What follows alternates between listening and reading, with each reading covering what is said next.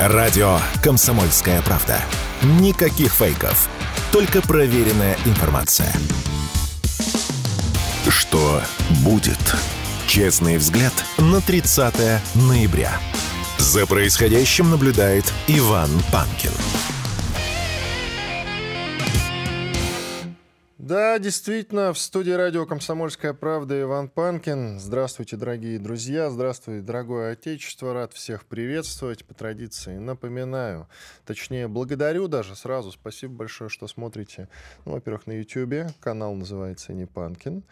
Э, ставите лайки, огромное спасибо. Бьете в колокольчик, ну или нажимаете как минимум, чтобы вам приходили уведомления. В чате пишите, спасибо опять-таки активно. К тому же в середине, в конце, в середине следующего часа микрофон в перерывах работает. Я с удовольствием с вами общаюсь, отвечаю на ваши вопросы. Все то же самое можно делать и в Рутюбе, и во Вконтакте. Там каналы группа, они называются «Радио Комсомольская правда». Ну и, разумеется, другие площадки, на которых можно уже слушать. Радиокп.ру — это сайт, там есть кнопка «Прямой эфир». Если вам так удобно, слушайте там, если вы больше любите ушами, конечно же. Ну и не забывайте про подкаст-платформы, такие как CastBox, Яндекс.Музыка, Google Подкаст, Apple Подкаст, многие-многие другие. И замечательный агрегатор, который называется podcast.ru. И телеграм-канал, куда же без них, мой Панкин. Подписывайтесь, пожалуйста. Или радио «Комсомольская правда». Там дублируется прямая видеотрансляция, ну еще много интересного. Так что, пожалуйста, выбирайте, подписывайтесь. Ну, давайте начинаем эфир.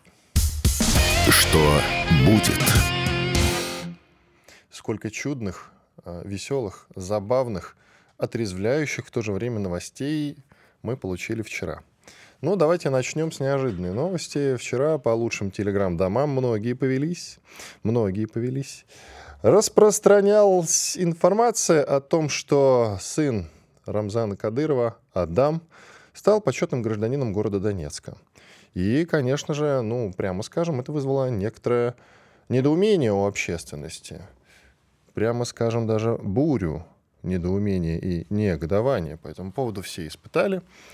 Огромное количество критики. Я думал, что я утром буду говорить, с чем я к вам выйду. Но потом, слава богу, это опровергли. Выяснилось, что просто был взломан а, значит, сайт Донецкой администрации. Так что выдыхаем, все в порядке все нормально. У Адама Ахматовича и так полно разных наград к его годам э, полученных, так что еще многие из нас посоревноваться могут. И э, на этом пока что точка. Вот, сообщили идем, и идем дальше. А вот сам Рамзан Ахматович э, Кадыров, э, Рамзан Ахматович Кадыров вчера заявил, что российской армии Сначала предстоит освободить несколько городов, а после этого уже можно позволить руководству Украины подписать бумаги о капитуляции. Таким образом, а, специальная военная операция, по его словам, закончится уже в следующем 2024 году. Вот такие вот обнадеживающие новости от Рамзана Ахматовича Кадырова, за что мы за что мы его благодарим, потому что ну, хороших новостей много не бывает, особенно в наше непростое время. И это такая новость, э, человек, он информированный, он бы просто так, как мы знаем, говорить не стал. Я не думаю, что он ради красного словца решил выступить. К тому же это не просто так там написано в Телеграме. Есть видео, где он об этом говорит. Так что, ну, будем, а, во-первых, надеяться, во-вторых, рассчитывать. И огромное количество новостей, связанных с НАТО, не очень приятных для Украины. Впрочем, не надо обольщаться и нам по этому поводу, но обсудить их, конечно же, лишним не будет. Вот, например, вот, например, Госсекретарь США Энтони, Энтони Блинкин, третий или, возможно, пятый человек, там плюс-минус э, очень сложная политика и система политического устройства в Соединенных Штатах. Короче, один из лидеров Соединенных Штатов, один из ведущих политиков, по сути, э, государственный секретарь Энтони Блинкин э, на пресс-конференции в Брюсселе официально, не в каком-то там интервью, значит, сообщил о том, что в НАТО Украина сможет вступить только в том случае, если все союзники будут на это согласны. А с этим как раз есть некоторые и не некоторые а, большие сложности. Я перед тем, как рассказать, какие сложности, уточню, что, а, например, генсек НАТО накануне заявлял, буквально пару дней назад, о том, что Украина как никогда близка к вхождению, извините за такой за такое слово к вхождению в НАТО. будущее республики, говорил Столтенберг, в альянсе. Но есть некоторые «но». Какие «но» он не уточнил. И тут, конечно же, многие начали шутить. А, то есть Украина, по сути, станет, многие штильный отсчет, Украина, по сути, станет территории России, и Столтенберг это как бы признает, ну а как еще они могут приблизиться? В Венгрии, например, позиция по поводу вхождения Украины в э, вот этот военный блок очень жесткая. Они категорически против. Прозвучало довольно интересное вообще заявление от э, главы Министерства иностранных дел Венгрии. Это официальное заявление. Это ведущий политик Петр Сиарто. Он сказал, что НАТО в следующем году не предоставит Украине летальное оружие. На этом как раз Будапешт настаивал, и вроде как у них это получилось. Действительно, в следующем году летальное оружие Украина не получит. Что входит в списки летального оружия, пока что сказать сложно. Возможно, какое-то количество там винтовок или еще чего-нибудь. Ну, то есть это, знаете, э, тонкости надо выяснять, потому что вооружение это НАТО поставлять будет, и американцы будут поставлять вооружение патриоты и прочее, прочее, прочее, это никуда не уйдет, конечно же. Э, что конкретно, скорее всего, не будут поставлять в следующем году натовцы, выясним сегодня у военного эксперта. Пока ни на одном из сайтов, вот я перешерстил какое-то количество, ответа так и не нашел. И еще совсем свежее уже заявление от того же генсека НАТО Йенса Столтенберга, что Россия накопила большое количество ракет, готовясь к зимним боям. Признали такие, что мы поднакопили ракет, мы и сами это знали, что снаряды в целом сейчас копятся. Во-первых, мне один знакомый из оборонки написал, что они работают не покладая рук, там заказов огромное количество, они выросли едва ли не в 8 раз – с момента начала специальной военной операции, представьте себе. То есть они просто делать это все не успевают. Люди бы были и будут производить больше. Представляете, какие масштабы реально? И все это дело идет на увеличение. Наш ВПК работает. И я с теми людьми, кто находится на фронте, с каким-то количеством, с кем есть связь, вот недавно общался, три человека мне написали, что никакого снарядного дефицита давным-давно уже нет у нас. Зато снарядный дефицит на отдельных участках, не на, все, не на всей линии фронта, на отдельных участках наблюдается у ВСУ. Вот такие расклады. Не просто так, друзья, не так ли? Хотя, да, вот кое-где там артиллерийские дуэли по-прежнему продолжаются в тех же, конечно же, масштабах. И э, еще одно заявление от того же, от того же главы Министерства иностранных дел Венгрии Петра Сиарто. Он сказал, что Украина сейчас не может стать членом НАТО, потому что это приведет к Третьей мировой войне. И потому что Киев нарушает права нацменьшинств. То есть не просто так, потому что Венгрия, конечно же, это ни для кого не секрет, очень зависима от российских энергоресурсов. И она занимает вот такую вот довольно холодную, прагматичную позицию по поводу вступления Украины в НАТО. Нет, все не просто так. А действительно уже очень давно на Украине, в Закарпатье, прижимали венгров. Это э, очень беспокоило Будапешт. Но сделать с этим они ничего не могли. Была громкая довольно-таки история, которая сейчас объясняет, в общем-то, такую позицию венгров по Украине и по ее вступлению в НАТО. Я думаю, в перспективе точно такую же она будет занимать и по вступлению Украины в Евросоюз. А именно, когда-то Венгрии раздавали в Закарпатье паспорта людям. Совершенно спокойно, венгерские паспорта. Потом это всплыло, был огромный такой международный скандал на этот счет. Украина, конечно же, была против того, чтобы э, украинцы, которые считают себя венграми, получали и второй паспорт. Все это делалось под ковром. По украинскому законодательству, как многие из вас знают, а кто не знает, я напомню, запрещено иметь двойное гражданство. Тут, конечно, венгры действовали не очень-то прилично и порядочно, но уж как могли. К тому же огромное количество инвестиций вбухивали вот в эти вот территории и регионы, где, по их мнению, проживали этнические венгры. Там столько бабла было, мама не горюй. Потом а, выяснилось, что Украина большую часть из этого попилила, эти инвестиции ушли налево. И вот сейчас мы видим, как себя ведет э, Венгрия. То есть абсолютно объяснимое поведение, согласитесь. Абсолютно. Идем дальше. Нехватка живой силы в армии Украины. Об этом заявил не кто-нибудь, а советник руководителя офиса Зеленского Сергей Лещенко. Он признал проблему острого дефицита вот этой самой живой силы э, в ВСУ. Чувак, который накануне отплясывал в одном из киевских клубов, он там еще сочетает свою основную деятельность э, с подработкой диджеем, вы не поверите. По некоторым данным, проверить это невозможно, я пытался. По некоторым данным, э, клуб-то был гей-клубом. ну, так, на всякий случай. Просто к слову, друзья. Ничего такого мы не осуждаем, подумаешь. Советник руководителя офиса Зеленского, то есть советник, получается, Ермака, Сергей Лещенко, ходит по гей-клубам, когда потом говорит о том, что ой, острый дефицит живой силы в ВСУ. И вы знаете, даже натыкался на такой призывной маркетинг у ВСУ, довольно своеобразный. Украинок заманивают э, в армейские ряды знакомством с самым лучшим мужчиной. Серьезно, официально по пабликам это распространяется. А пару недель назад я даже публиковал у себя этот видосик. Одна из девушек случайно засняла э, двух молодых людей в армии, которые, ну, как бы это сказать помягче, занимались любовью в армии. И она тогда от расстройства даже сказала, а ведь нас заманивали, что тут мужики нормальные, но мужиков тут, как мы видим, нет. Иван Панкин с вами в студии радио «Комсомольская правда». Продолжим через пару минут. Радио «Комсомольская правда». Срочно о важном. Что будет? Честный взгляд на 30 ноября. За происходящим наблюдает Иван Панкин.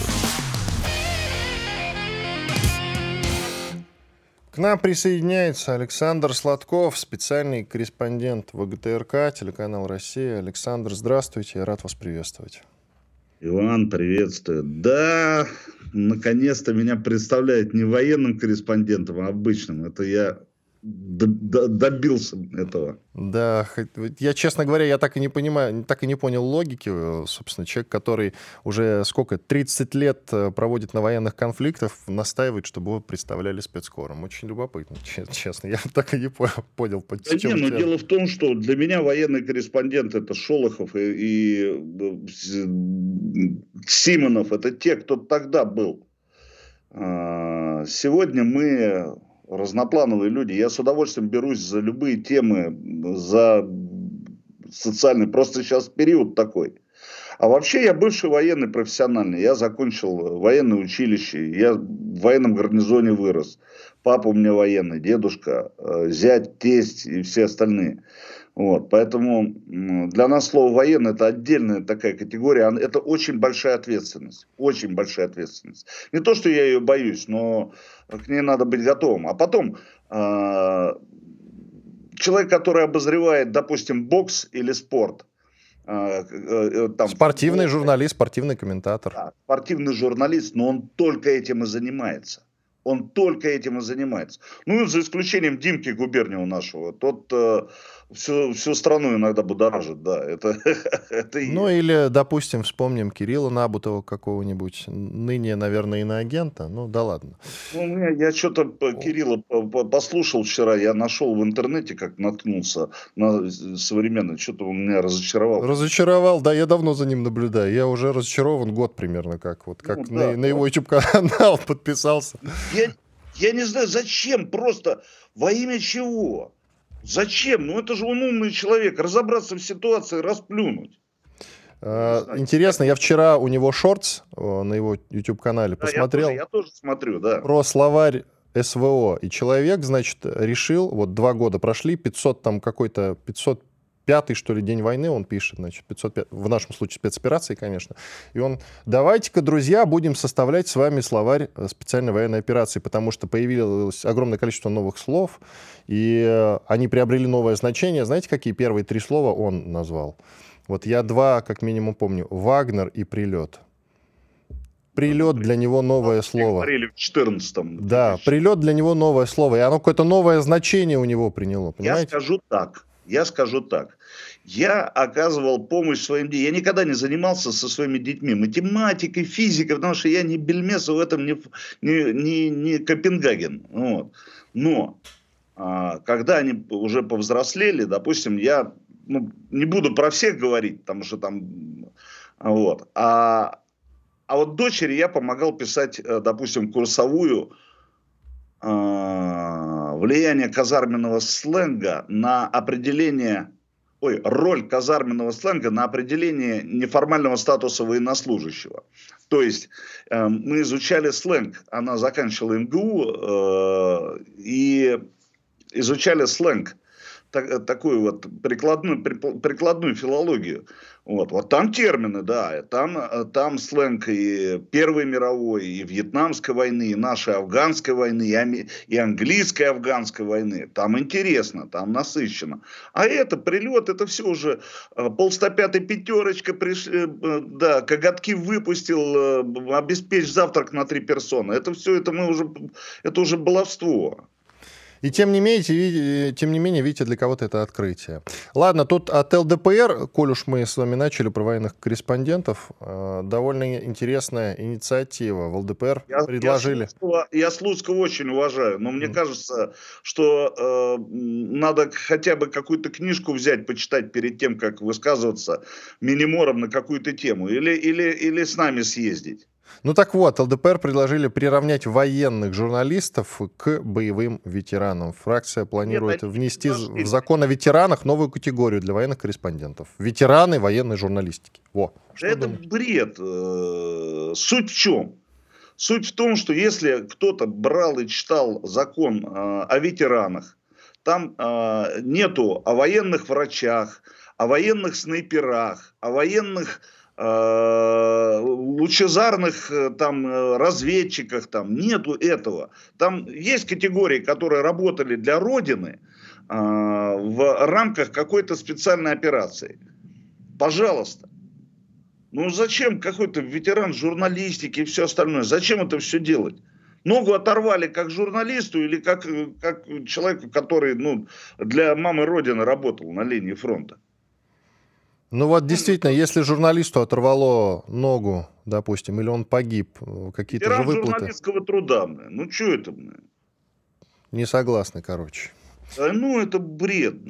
Ну, я, я Слуцкого уважаю, я, как бы, я считаю, что это весьма не глупый человек и все остальное. Я слышал его инициативу, я резко к ней отрицательно отношусь. Если, а, вот у нас Олег Борисович Добродеев, а, он исповедует... Глава ВГТРК, да. Да, он говорит, ребята, ну это наш папа, вот, ребята, если э, делать, то э, ну, по-честному поровну.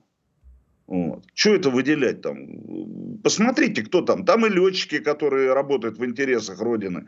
У них тоже э, они попадают. Э, и врачи, и те, кто не на линии фронта.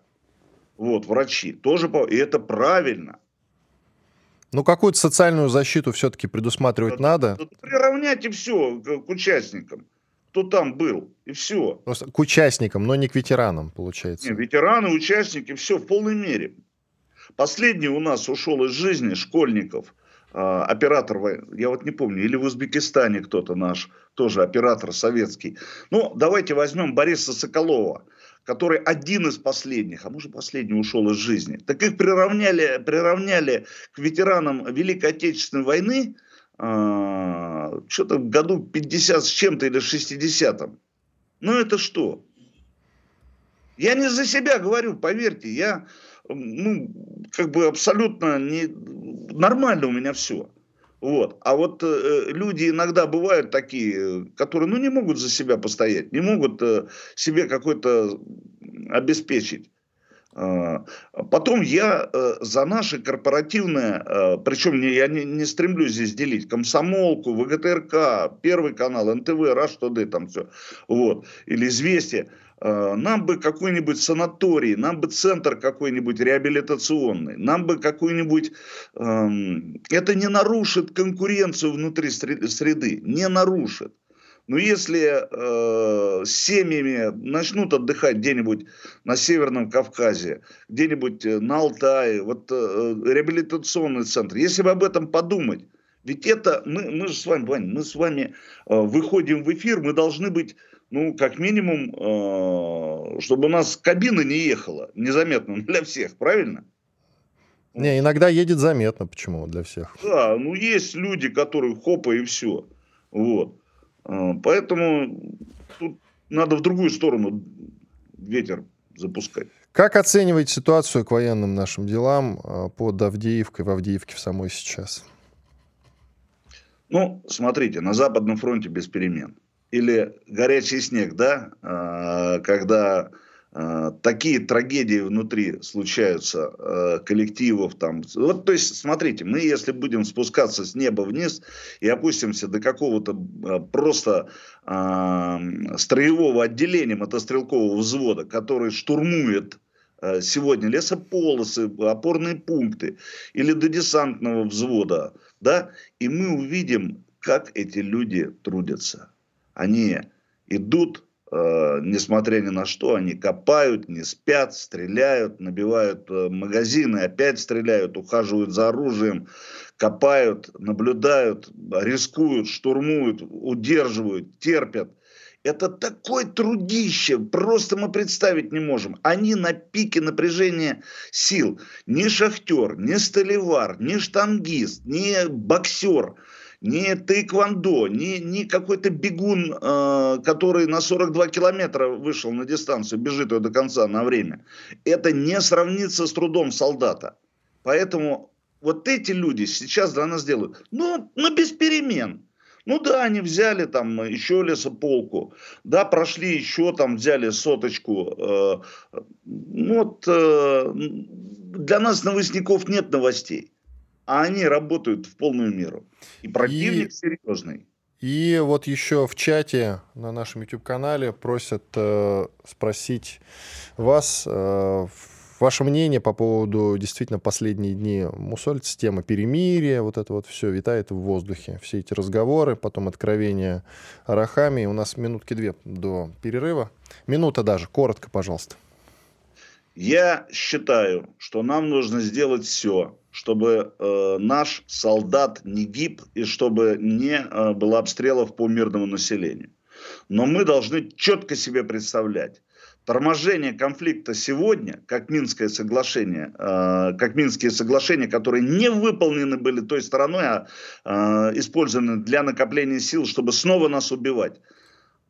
Легко здесь на диване сказать, вперед, надо идти, бить, никаких, э, никаких этих самых переговоров. Ребят, переговоры нужны без остановки боевых действий. И нам надо выполнить все то, что сказал президент. Поставил задачи. Точка. Спасибо. Александр Сладков, специальный корреспондент ВГТРК, телеканал «Россия», был с нами. Я надеюсь, остался доволен. Спасибо большое. Радио «Комсомольская правда». Срочно о важном. Что будет? Честный взгляд на 30 ноября. За происходящим наблюдает Иван Панкин. Возвращаемся в эфир. Иван Панкин в студии радио «Комсомольская правда». Телеграм-канал Панкин. Подписывайтесь, пожалуйста.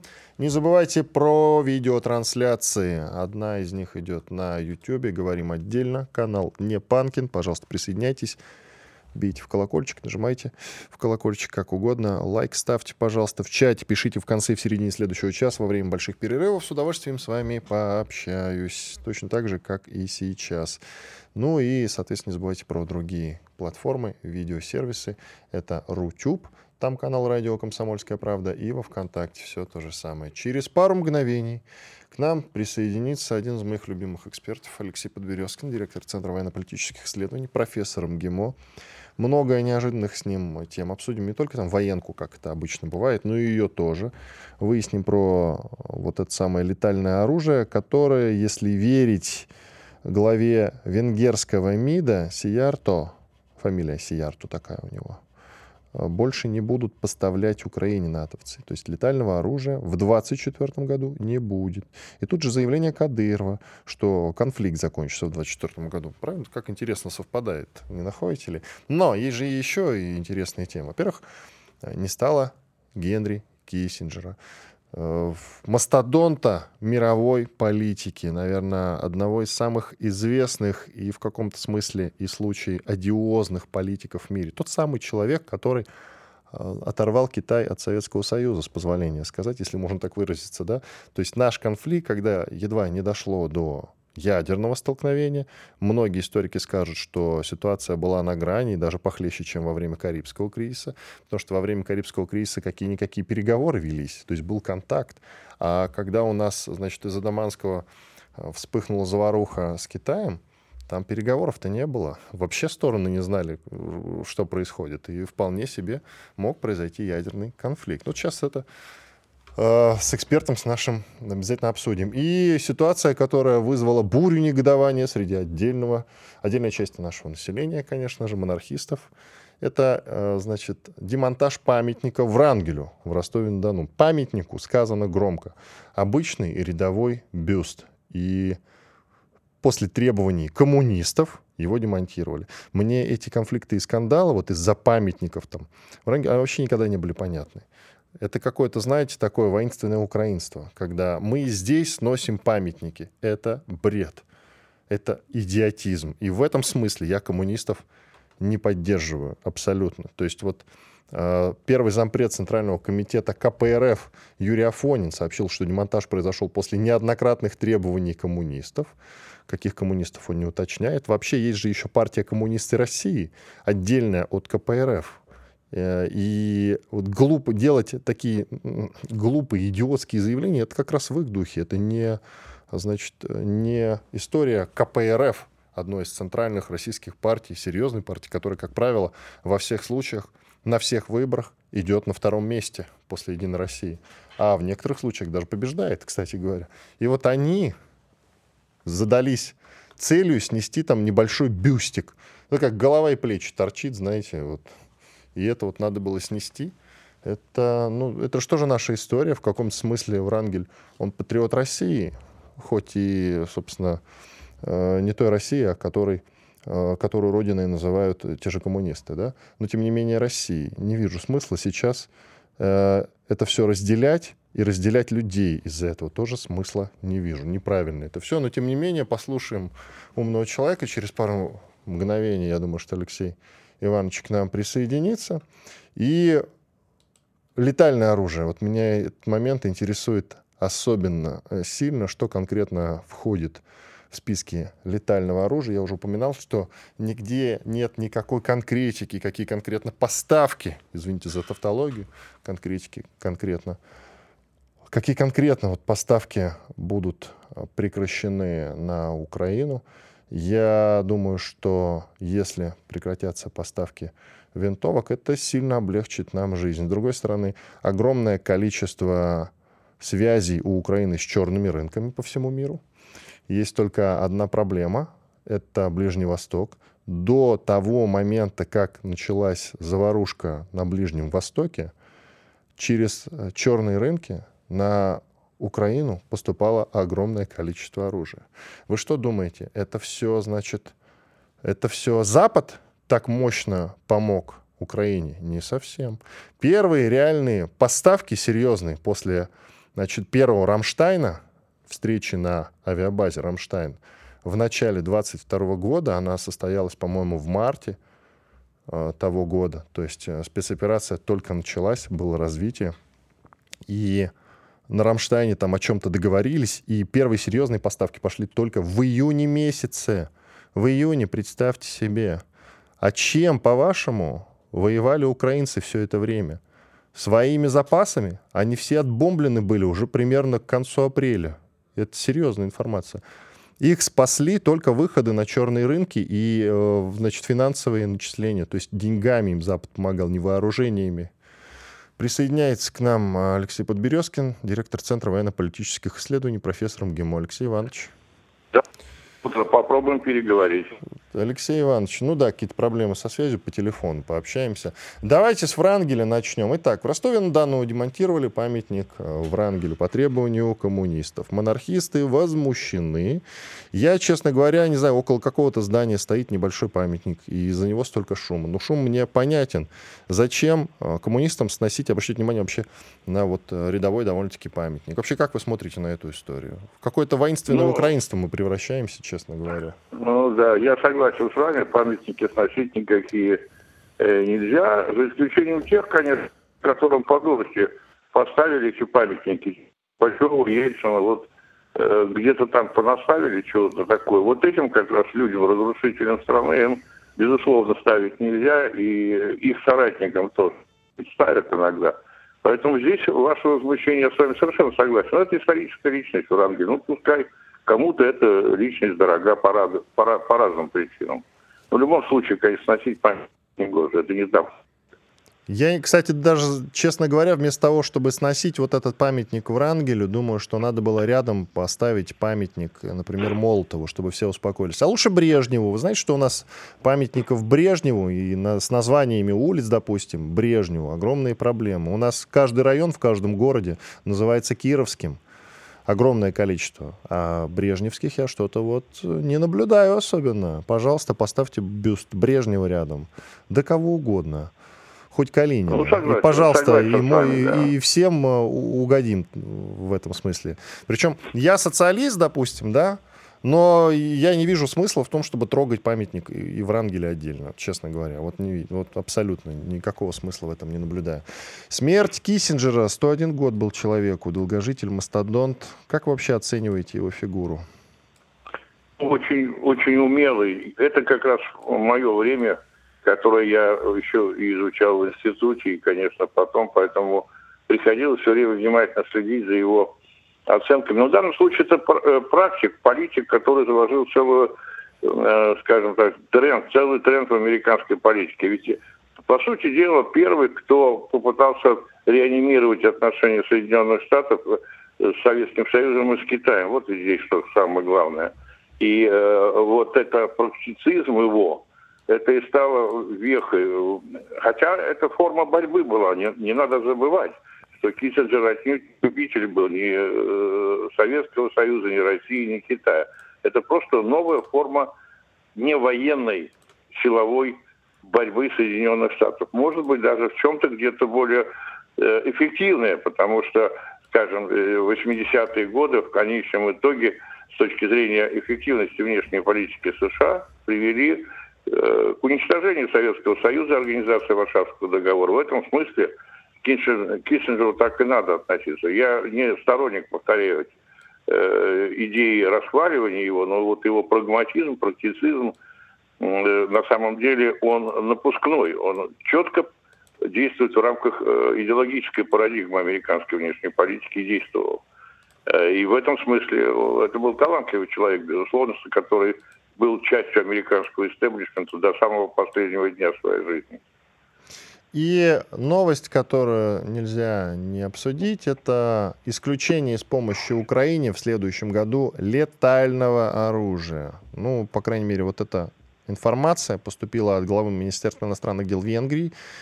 Петра Сиярта, он так и сказал, НАТО исключило из помощи Украине летальное оружие на следующий год. Что такое летальное оружие, если в конкретике? Понятно, что это, это винтовки или в целом это можно отнести к вооружениям, там ракеты и так далее? Есть вооружение и военная техника. Вот э, вооружение это то, что, грубо говоря, стреляет, летает, э, находится э, при боевом использовании. Но я бы не стал к этому относиться серьезно, потому что Безусловно, программа «Украина против России» будет продолжаться. И поставки так или иначе э, будут, э, в том числе летального оружия, осуществляться ну, по другим программам. Поэтому здесь иллюзий питать не нужно. Вот э, те сотни танков, которые были поставлены на Украину, ну, одна Польша там почти 300 танков поставила, э, те же самые десятки э, леопардов, которые там поставлены были в Германии. Ну, кстати сказать, значит, была уничтожена там ну, порядка 20 танков. Может быть, вот это как-то э, отрезвило э, западных немцев, потому что техника-то и горит, и горит очень хорошо. А Алексей ну, Иванович, давайте паузу сделаем. Комсомольская правда. Радио, которое не оставит вас равнодушным. Что будет? Честный взгляд на 30 ноября. За происходящим наблюдает Иван Панкин. Продолжаем эфир. С нами по-прежнему Алексей Подберезкин, директор Центра военно-политических исследований, профессор МГИМО. Давайте продолжим. А верна ли информация о том, что очень сильно Украине помогают выходы на черные рынки? Вооружение, я имею в виду. Нет, это я так не думаю, честно сказать. Украина помогает. Вот информация объективная следующая, что не меньше 30% того, что поставляют на Украину, уходит в сторону и ну, как бы воруется и перепродается на черных рынках. Это информация, которая не, неоднократно подтверждалась. Эти цифры, конечно, большие. А вот чтобы Украина что-то с черных рынков, да она не покупает ничего за свои деньги давным-давно. И, собственно, пока не работает практически, может только на ремонте действовать. Поэтому здесь каких-то таких ожиданий не следует ждать. Ну, по-моему, как минимум там э, по минималке-то они что-то берут, и патроны в том числе они покупают. Им поставляют, конечно, патроны в том числе. Но Нет, это их... разные вещи. На черном рынке это все-таки на черном рынке, там, где стоит это денег, да, а э, могут им покупать и, и дарить. Это да, это да. Я слышал, что из Пакистана им идет огромное количество левого оружия. Сейчас же Пакистан лидер по производству именно левого оружия, подделок. Он превзошел Китай даже. Это такие, знаете, поставки трудно очень отследить. Я не думаю, что они есть на самом деле, потому что, ну, все равно кто-то должен платить. По каким-то статьям это должно проходить. Э, а кто-то, это Соединенные Штаты и их союзники. Зачем им на черном рынке платить кому-то, покупая неизвестно что, когда они могут заплатить сами себе. Здесь практика другая. Выделяются деньги, причем, как правило, это все-таки кредитная либо помощь. Украины. На эти деньги сами у себя закупают. Получается большая польза. Американцы поддерживают свой ПК, а, разрушают ПК Западной Европы и поставляют все это туда, на Украину, где все это уничтожается российскими воинскими частями, в общем, достаточно успешно. Как оцениваете возможное или невозможное перемирие? Сейчас оно активно обсуждается. Ну, он давно обсуждается. Заморозка, перемирие. Но вот новая волна обсуждений вспыхнула после заявлений главы фракции «Слуга народа» Арахами. Он рассказал о том, как в Стамбуле практически стороны договорились, но потом Борис Джонсон подтолкнул их к войне. И э, считается, что таким образом Арахами готовит общество к переговорам, украинское общество. Зато тут Подоляк, который один из советников офиса президента, известный довольно-таки товарищ, э, сказал, что слова, ну, по сути, я пересказываю, конечно, довольно-таки вольно, он сказал, что слова Рахами не совсем соответствуют действительности, ничего такого там не обсуждалось, Алло. никаких перемирий. Так, э, проблема со связью, да? Нет, сейчас слышу, слышу, да. Так вот, по поводу перемирия. Э, ну, понятно, относитесь? что разговоры, суммы информационного ну, видимо, и консультации идут, так я понимаю, какие-то, да. Так, ладно, с, а, некоторые проблемы с телефоном, э, коллеги. Я думаю, что давайте закончим разговор на этом, потому что помехи, тем более телефонная связь, слышно очень плохо. Благодарим Алексея Подберезкина, директора Центра военно-политических исследований, профессора МГИМО. Так, есть что обсудить и э, без Алексея Ивановича. Тут огромное количество, так или иначе, новостей э, скопилось, кроме там летального оружия и так далее и тому подобное. То, что я упомянул сейчас э, Подоляка, Подоляка Михаила, это советник главы офиса Владимира Зеленского, не случайно. Итак, конкретно, что он сказал? В Киеве отвергают идею переговоров с Россией о мирном соглашении. И вот его цитата не в феврале марте 22-го, ни в любое другое время, ни тем более сегодня никаких реальных переговоров о мире не было и не могло быть. Конец стат Подоляки. Подоляка по барабану. По его мнению, Россия якобы намеревается реставрировать СССР. Заявление же российских политиков о готовности к переговорам он назвал попыткой оправдать агрессию и добиться оперативной паузы в конфликте. Зачем нам добиваться оперативной паузы? Скажите, пожалуйста, Михаил, если у нас и так огромное превосходство по тем же снарядам и прочим вооружениям, зачем нам это оперативное? Скажите, пожалуйста, то, что вы назвали оперативной паузой в конфликте. Ну, зачем? Мирного договора, считают, и в Чехии между Москвой и Киевом не будет. Это уже советник чешского премьера Томаш Пойер заявил, по его словам, возможно лишь перемирие, чтобы зафиксировать э, границы. И вот вчера, кстати говоря, э, вчера, кстати говоря, появился новый термин перемирие по кипрскому сценарию.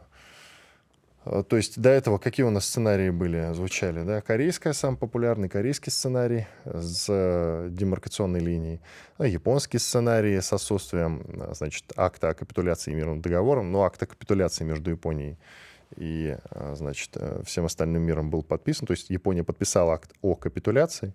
Мирного договора с Россией, правда, не было, действительно.